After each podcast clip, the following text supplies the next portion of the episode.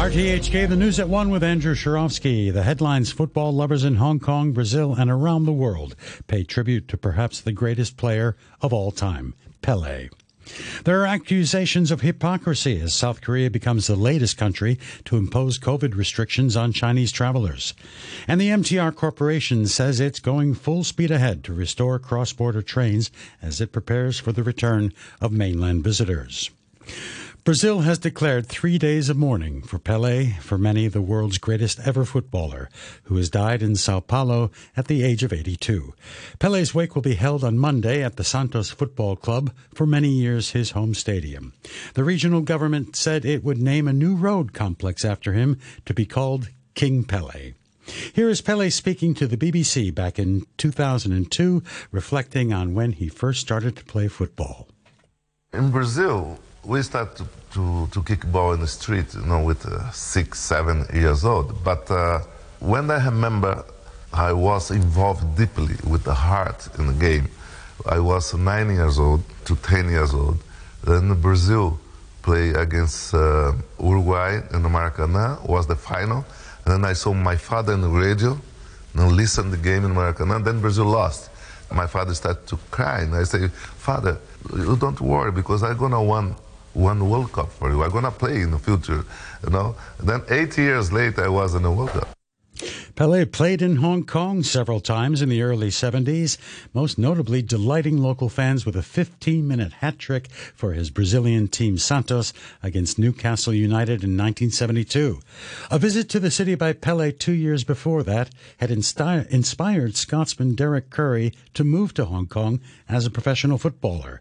Currie, one of the stars of Hong Kong football's golden era in the 70s, went on to play against Pele no fewer than five times the Hong Kong public knew of Pele and how good he was after, particularly after the 1970 World Cup. It was still fresh in their minds. So obviously, when he came in 1970, they were all clamoured for tickets to watch him, and there was just a wonderful, wonderful atmosphere to go on the field. And Statue there was no different from anybody else. He just had a box of tricks up his sleeve. He actually knew before the ball came to him what he was going to do next with the ball defenders didn't, didn't have a clue. He could dummy the ball, he could trap the ball, he could shake his shoulders and send the defender the wrong way. He, he could do anything. He, he always come up with something different, and that was the beauty of Pele. You never knew what was going to happen next. South American football journalist Tim Vickery says Pele was the first true global star of the game he was so far ahead of its time. It's unreal. He's a he's a global icon of the game before the game truly went global as a nine year old kid, Pele saw his father crying, listening to the radio of the final of the 1950 World Cup when Uruguay surprised Brazil and beat them 2 1. And Pele was so shocked by seeing his father crying that he, he, he decided he would avenge that. And within 20 years, in the yellow shirt, he had helped Brazil win the, win the competition three times. And that last time, 1970, he's perhaps a little bit past his best. He's bulked up a little bit, but he knows everything. Uh, and uh, some of the moves that he produced in that World Cup, not only the goals he scored, but the goals he laid on, goals that he nearly scored, have lived on in the collective memory. And that was the first one, Mexico 70. It was the first one that was broadcast live around most of the world.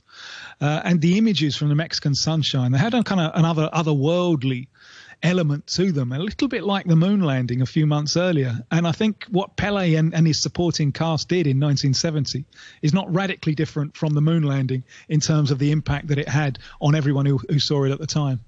The top Brazilian star of today, Neymar, said that before Pele, 10 was just a number, football only a sport, and he'd changed it all. Dennis Tueart became a lifelong friend of Pele's when he was signed to replace the Brazilian at the New York Cosmos when Clive Toye was trying to get him, you know, he said, "Come over here. You won't just influence a club; you'll influence a nation." And that's one of the reasons why Pele came to New York because he felt he could influence the nation, the United States, to turn to soccer because it was a very limited coverage over there. But how was Pele viewed by ordinary Brazilians? Here's a brief selection. Pele was a very important person for our country. He was a champion and brought lots of happiness. We've lost somebody who was loved by the Brazilian people. We are sending all our support to his family and those close to him. Brazil is grieving. We've lost someone very special for the nation. Brazilians will be very sad, that's for sure. He's an icon of our history. He presented Brazil, Brazilian football to the world, so we will miss him.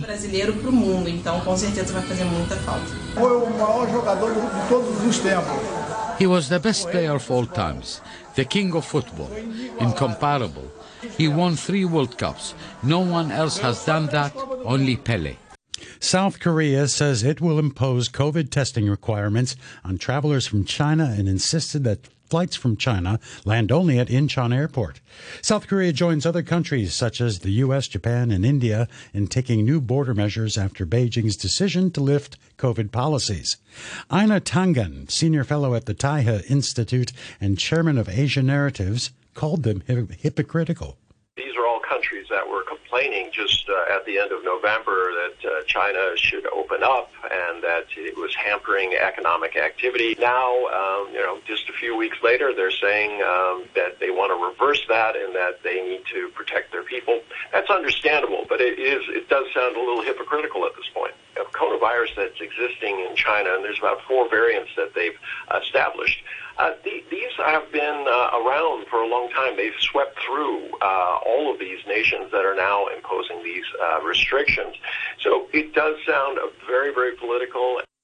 Meanwhile, passenger flights from Hong Kong to Sapporo, Fukuoka, and Okinawa were able to resume today after Japanese authorities eased restrictions that limited arrivals to four airports. People flying to the three new destinations must not have been to the mainland within the previous seven days. Japan's move to limit flights from the mainland, Macau, and Hong Kong has led to a series of flight cancellations and caused confusion for travelers. Ethan, who set off for Okinawa from Hong Kong this morning, says he's happy to be traveling after it looked like the trip would be called off. Really happy. I'm very thankful um, that the Japanese government sorted it out for us. And yeah, hoping we're going to have a fun adventure. we put so much effort into this trip. I don't know what will happen if it get canceled again. The MTR Corporation says test runs on the long suspended high speed rail line to the mainland will begin next week, with tickets to go on sale three days before passenger services begin. Its head of cross boundary operations, Cheung Chi Kyung, says tickets, oh, sorry, tests will allow staff to familiarize themselves with the line, which hasn't operated since 2020 because of the pandemic. The exact reopening date is awaiting a government announcement, but Mr. Cheung says the corporation is preparing for the expected return return of mainland visitors next month, including by increasing service frequencies on other lines and deploying, deploying more staff. When the border first reopens, we will increase manpower to make sure the operation is smooth. We will provide appropriate assistance to passengers. After all, services have been suspended for a while. They may need some help when they cross the border. The UN humanitarian coordinator for Afghanistan has warned that the Taliban's decision to ban Afghan women from working for NGOs is already hitting urgent aid programs. Ramiz Alakbarov said the country's humanitarian needs were probably the worst he'd seen in his 30 year career. He warned that a halt in the distribution of shelters was already affecting displaced families in freezing winter temperatures. He said relief teams needed women members. Uh, we do not believe that it is possible to deliver uh, a comprehensive humanitarian action without participation of women, and uh, that's why it's uh, the statement was issued. That's why we are uh, actively working uh, with interlocutors on the ground to find solution to this current situation. The controversial British American social media personality Andrew Tate has reportedly been detained in Romania as part of a human trafficking and rape investigation. Police raided the luxury villa of the former kickbox champion in the suburb of the capital, Bucharest.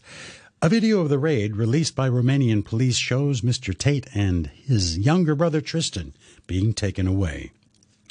The most hardline government in Israel's history has been sworn in. The Prime Minister Benjamin Netanyahu insists he will promote tolerance and peace, but the coalition has stirred unease. As Mr. Netanyahu took his oath, hundreds of Israelis gathered outside the parliament to protest. Among them, Karen Sar.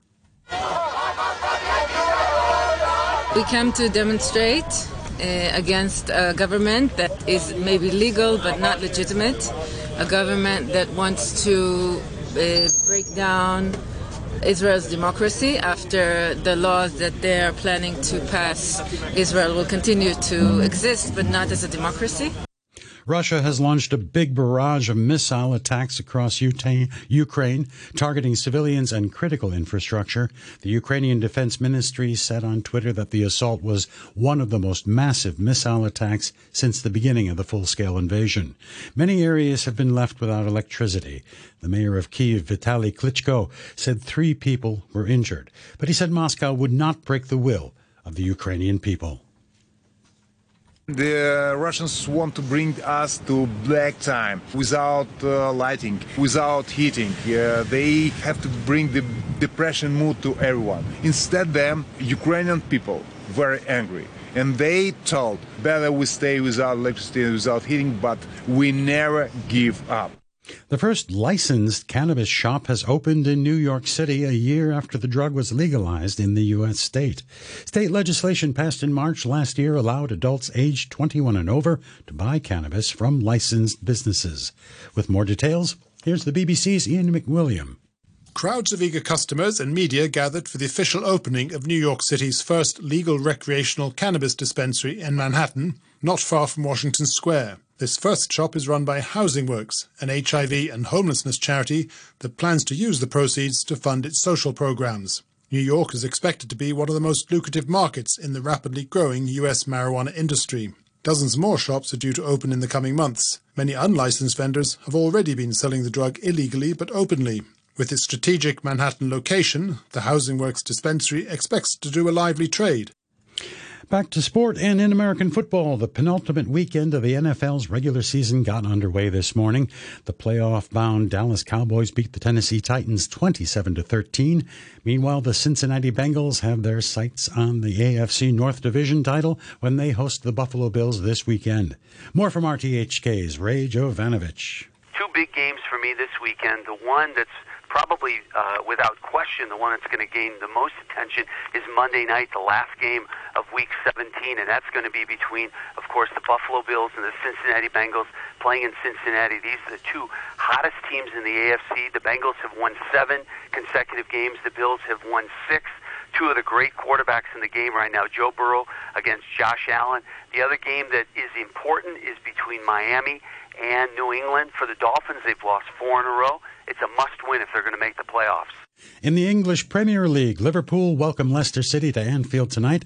The Reds boss Jurgen Klopp says the second half of the season is shaping up to be hugely competitive. I think everybody can be excited about the season because it will be a massive fight. There will be a lot of spectacular football games, I'm pretty sure. I think we saw that already. The league started really in an exceptional manner. Uh, the intensity was insane. And so, yeah, a lot of good football to come. West Ham United host Brentford in a London derby tonight in tonight's other Premier League match. The Bees boss Thomas Frank signed a new long-term deal with the club last week and says he wants to help the team continue to evolve. When you do something very successful, then people find out and they find a way to uh, to play against uh, that way, and then you need to find another way to try to be very successful. Because if you just stick with the way over time with your team or as a manager, you will decline. The Hammers are just one point above the relegation zone, having lost their last four English Premier League matches. Finally, the British fashion designer Dame Vivienne Westwood has died in London. She was 81. She made a name for herself in the fashion scene in the 70s with her androgynous designs, edgy tailoring, slogan t-shirts, and subversive attitude to the establishment. Known for her outspoken views on geopolitics as much as her divisive punk fashion style, she often said fashion for her was about much more than clothes. I mean, I just use my fashion as an excuse to say what I think about politically and culturally. But I do think that fashion does do something. I think my fashion gives you an incredible choice in an age of conformity, and it helps you to express your individuality. And to the weather uh, forecast, fine and dry, moderate northerly winds. The outlook still rather cool tomorrow morning. Temperatures will rise in the following couple of days with sunny intervals during the day. One or two light rain patches in the morning and at night on New Year's Day. Temperature right now 17 degrees Celsius, relative humidity 59%, and that's the news, sports, and weather from RTHK. The Brew with Phil Whelan on Radio 3.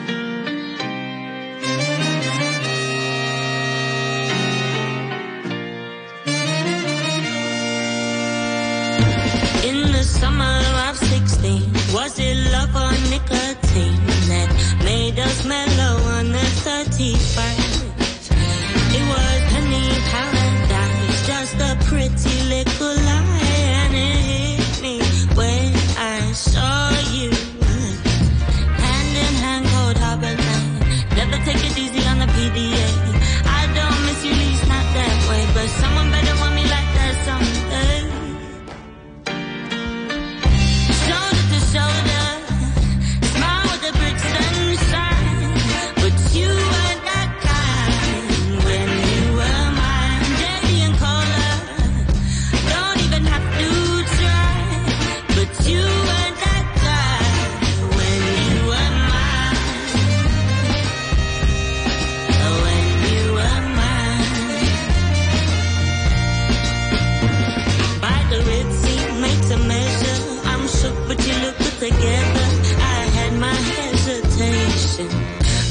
girls aren't them. You're breaking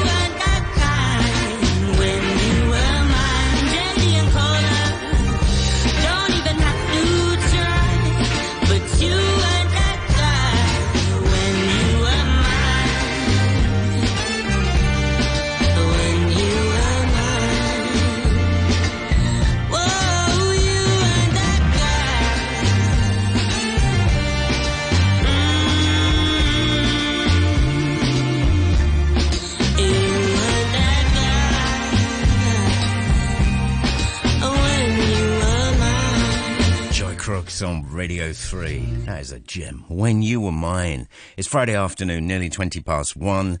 Sports and all with Danny Hicks, five or ten minutes from now.